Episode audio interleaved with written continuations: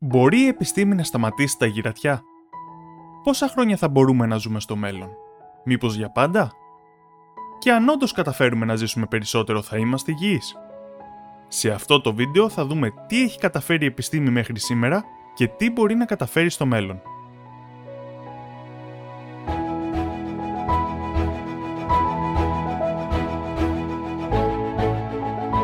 Ποτέ κανένας άνθρωπος δεν κατάφερε να αποφύγει το γύρας. Όλοι μας περιμένουμε ότι αν ζήσουμε αρκετά, κάποια στιγμή θα γεράσουμε. Είτε μας αρέσει είτε όχι, κατά κάποιον τρόπο το έχουμε αποδεχτεί. Λέμε ότι αυτός είναι ο κύκλος της ζωής. Όμως αυτό δεν σημαίνει ότι είμαστε ικανοποιημένοι με αυτό. Θα θέλαμε να είναι αλλιώς τα πράγματα. Από πάντα η ανθρωπότητα ονειρευόταν την ιδέα της αθανασίας. Από τους αρχαίους μύθους και τις θρησκείες, μέχρι και τις ιστορίες που φτιάχνουμε σήμερα, οι άνθρωποι εξέφραζαν αυτόν τον πόθο και φαντάζονταν ότι υπήρχε κάποιος μαγικός τρόπος να μείνουν για πάντα νέοι. Ξέρετε όμως τι άλλο ονειρεύονταν οι άνθρωποι στο παρελθόν; Την ικανότητα να πετούν. Σήμερα η επιστήμη μας έχει δώσει τη δυνατότητα να πετάμε και μάλιστα μας φαίνεται δεδομένο. Άραγε μπορεί η επιστήμη να κάνει το ίδιο και στο θέμα του γύρατος. Ήδη όπως μπορούμε να δούμε, το προσδόκιμο ζωής των ανθρώπων έχει αυξηθεί πολύ τους τελευταίους αιώνες. Αυτό το έχουμε καταφέρει αξιοποιώντας τα αποτελέσματα της επιστημονικής έρευνας που μεταξύ άλλων μας προσέφερε τη γνώση για τα φάρμακα, τους κανόνες υγιεινής και την καλύτερη διατροφή. Όμως παρά το γεγονός ότι πλέον ζούμε περισσότερα χρόνια, εξακολουθούμε να γερνάμε, με αποτέλεσμα να περνάμε όλο και μεγαλύτερο μέρος της ζωής μας αδύναμοι, άρρωστοι και σε ανάγκη για βοήθεια.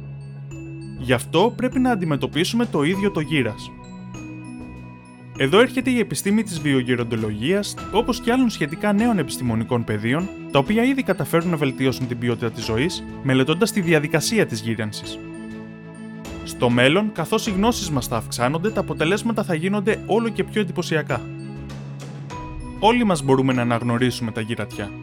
Άσπρα μαλλιά, αδυναμία, ρητίδες και πολλές ασθένειες. Όμως όλα αυτά είναι απλώς τα συμπτώματα, όσο και αν αντιμετωπίσουμε την κάθε ασθένεια ξεχωριστά, δεν θα καταφέρουμε να μείνουμε νέοι. Πρέπει να μελετήσουμε την αιτία που γερνάμε. Αυτή η μελέτη μπορεί να γίνει σε πολλούς τομείς.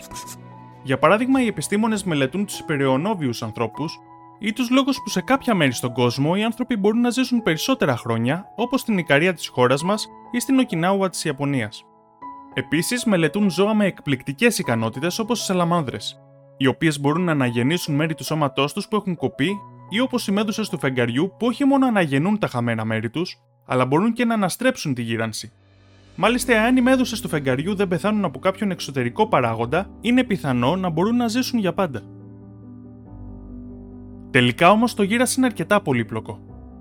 Δεν υπάρχει μόνο μία αιτία από την οποία προκαλείται, αλλά ένα συνδυασμός από αιτίες. Αυτές οι αιτίες με τη σειρά τους οδηγούν προοδευτικά στην απώλεια της ικανότητας του σώματος να συντηρείται. Μία από τις αιτίες που γυρνάμε είναι ότι κάθε φορά που ένα κύτταρο πολλαπλασιάζεται, τα τμήματα του DNA που ονομάζονται τελομεροί μικραίνουν σε μέγεθος. Κάποια κύτταρα στα οποία τα τελομεροί έχουν εξαλειφθεί μετατρέπονται σε αυτό που ονομάζουμε γερασμένα κύτταρα. Στη συνέχεια, όλο και μεγαλύτερος αριθμός γερασμένων κυτάρων που συσσωρεύονται αλλοιώνει και τα υγιή κύτταρα, αυτός ο λόγος επηρεάζει την ικανότητα των ανθρώπων να αναρώνουν από τραυματισμούς και ασθένειες, υποβαθμίζει τις γνωστικές λειτουργίες τους, ενώ έχει συνδεθεί και με πολλές ασθένειες που σχετίζονται με την ηλικία. Όμως οι επιστήμονες έχουν ήδη βρει τρόπο να αφαιρούν τα γερασμένα κύτταρα χρησιμοποιώντας κάποιες ουσίες που ονομάζονται σερνολιτικά. Τα πειράματα σε ποντίκια είχαν μεγάλη επιτυχία και τα οδήγησαν σε καλύτερη υγεία, μακροζωία, μέχρι και στην ανανέωση του τριχώματός τους. Σήμερα, κάποια συνολιτικά ήδη δοκιμάζονται σε ανθρώπους. Επίσης, τα τελευταία χρόνια, κάποιες έρευνες δείχνουν ελπιδοφόρα αποτελέσματα και στην επαναφορά των τελομερών, κάνοντας τα κύτταρά μας πάλι νέα. Ένας άλλος παράγοντας που συμβάλλει στη γύρανσή μας είναι ότι καθώς μεγαλώνουμε, το συνένζυμο NAD παράγεται σε μικρότερη ποσότητα από αυτή που χρειαζόμαστε. Όμως οι επιστήμονες ερευνούν τι αποτέλεσμα έχει η παροχή NAD ως συμπλήρωμα διατροφής, κάτι που έχει ήδη ελπιδοφόρα αποτελέσματα. Βέβαια, πρέπει να γίνουν και άλλες έρευνες ώστε να αποκτήσουμε ισχυρότερα δεδομένα για αυτό το θέμα. Ένας άλλος τομέας στον οποίο αναμένουμε πολύ μεγάλες εξελίξεις είναι τα βλαστοκύτταρα. Καθώς γερνάμε, γερνούν και αυτά μαζί μας και έτσι χάνουμε την ικανότητα να δημιουργούμε καινούργια κύτταρα για τις ανάγκες μας. Όμως οι έρευνες στα βλαστοκύτταρα δείχνουν πόσο μπορούν να μας αναζωογονήσουν και να μας βοηθήσουν σε πάρα πολλές παθήσεις. Και φυσικά μια ακόμα αιτία που επηρεάζει το γύρα είναι τα γονίδια. Οι επιστήμονες έχουν καταφέρει να εντοπίσουν κάποια γονίδια που επιταχύνουν τη γύρανση και κάποια άλλα που την επιβραδύνουν. Έτσι, ενεργοποιώντας ή απενεργοποιώντας αυτά τα γονίδια, θα μπορούμε να ζήσουμε περισσότερο. Όμως, ίσως ο σημαντικότερος λόγος που γυρνάμε είναι η φθορά που συσσωρεύεται στο επιγονιδίωμα. Το επιγονιδίωμα είναι ο μηχανισμός που ελέγχει ποια γονίδια είναι σε λειτουργία και ποια είναι απενεργοποιημένα σε κάθε μέρος του σώματος. Όταν λοιπόν το επιγονιδίωμα φθήρεται, τα κύτταρα ξεχνούν ποιος είναι ο ρόλος τους και αυτό προκαλεί το γύρας. Όμως, χάρη στην έρευνα του Σίνια Γιαμανάκα, που πήρε βραβείο Νόμπελ το 2016, ο Αυστραλός βιολόγος David Sinclair κατάφερε στο εργαστήριό του να αντιστρέψει το γύρα στο μάτι ενός ποντικού, καθώς διόρθωσε και τη φθορά στο επιγονιδίωμα. Στην ουσία, το μάτι ξανά έγινε νέο. Στη φωτογραφία μπορείτε να δείτε το οπτικό νεύρο πριν και μετά. Τέλος, πιστεύω ότι θα ήταν παράληψη να μην αναφέρω το life history, δηλαδή το ιστορικό της επίδρασης διαφόρων παραγόντων που με το πέρασμα του χρόνου καθορίζουν τη διάρκεια της ζωής μας. Σήμερα γνωρίζουμε πλέον ότι δεν υπάρχει κάτι στο DNA το οποίο να υπαγορεύει ότι θα πεθάνουμε σε κάποια συγκεκριμένη ηλικία. Εκείνο που συμβαίνει είναι η συσσόρευση βλαβών στα κύτταρά μας και στα μόρια που τα αποτελούν, η οποία εξελίσσεται με διαφορετικό τρόπο στον καθένα από εμάς. Επιστρέφοντας στους παράγοντες που επηρεάζουν το ρυθμό γύρανσης, αυτή είναι η διαφορετική διατροφή, η έκθεση σε διαφορετικά περιβάλλοντα, ο διαφορετικός τρόπος ζωής και φυσικά το διαφορετικό γενετικό υλικό. Αυτοί οι παράγοντες, σε συνδυασμό με κάποιους ακόμα, είναι μοναδικοί για τον καθέναν μας και οδηγούν σε διαφορετικό ρυθμό γύρανσης. Έτσι, ακριβώς επειδή η γύρανση είναι διαφορετική για τον καθένα από εμάς, αναπτύσσονται εξατομικευμένες παρεμβάσεις ώστε να αντιμετωπίσουμε με εξειδικευμένο τρόπο τα προβλήματα που συνοδεύουν τη γύρανση.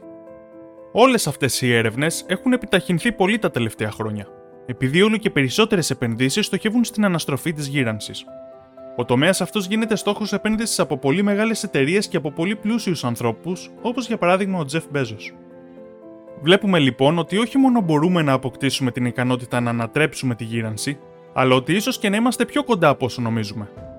Πολλοί βιογεροντολόγοι πιστεύουν ότι όσοι θα γεννηθούν μετά το έτος 2100 θα έχουν σημαντικά αυξημένο προσδόκιμο ζωής. Ο David Sinclair πιστεύει ότι ο πρώτος άνθρωπος που θα ζήσει έως την ηλικία των 150 έχει ήδη γεννηθεί ενώ όπως λέει χαρακτηριστικά, εάν κάθε χρόνο καταφέρνουμε να γυρίσουμε την ηλικία μας ένα χρόνο πίσω, τι θα συμβεί, τότε τα πράγματα θα γίνουν πραγματικά ενδιαφέροντα. Με την ευκαιρία θα ήθελα να αναφερθώ στις προσπάθειες που γίνονται στην Ελλάδα. Τα ερευνητικά ιδρύματα της χώρας μας διεξάγουν πραγματικά πρωτοποριακή έρευνα. Χαρακτηριστικό παράδειγμα είναι το Ίδρυμα Τεχνολογίας και Έρευνας, το ΙΤΕ, το οποίο συμμετέχει σε πολύ σημαντικές δράσεις και έρευνες. Ένα παράδειγμα είναι η πρόσφατη έρευνα στο Ινστιτούτο Μοριακής Βιολογίας και Βιοτεχνολογίας του ΙΤΕ, η οποία δημοσιεύτηκε στο έγκριτο διεθνές επιστημονικό περιοδικό Nature Aging και αποκάλυψε ένα νέο μηχανισμό που ρυθμίζει τη γύρανση και την αναπαραγωγή. Κλείνοντας αυτό το βίντεο, θα ήθελα να πω ένα μεγάλο ευχαριστώ σε έναν σπουδαίο επιστήμονα που με βοήθησε ώστε όσο είπαμε σήμερα να είναι ακριβή, όπως και για τη συνολική συμβολή του σε αυτό το βίντεο. Τον αγαπητό κύριο Νεκτάριο Ταβερναράκη, βιολόγο, καθηγητή της Ιατρικής Σχολής του Πανεπιστημίου Κρήτης, πρόεδρο του Ιδρύματος Τεχνολογίας και Έρευνας και διευθυντή ερευνών στο Ινστιτούτο Μοριακής Βιολογίας και Βιοτεχνολογίας του ΙΤΕ. Εγώ από τη μεριά μου θα σας παρακαλέσω να κάνετε like, εγγραφή, να πατήσετε το καμπανάκι ώστε να ειδοποιήσετε για κάθε καινούριο βίντεο και να μου πείτε την άποψή σας στα σχόλια. Επίσης μπορείτε να με ακολουθήσετε και στα social media. Σας ευχαριστώ πολύ για την προσοχή σας, θα τα ξαναπούμε στο επόμενο βίντεο.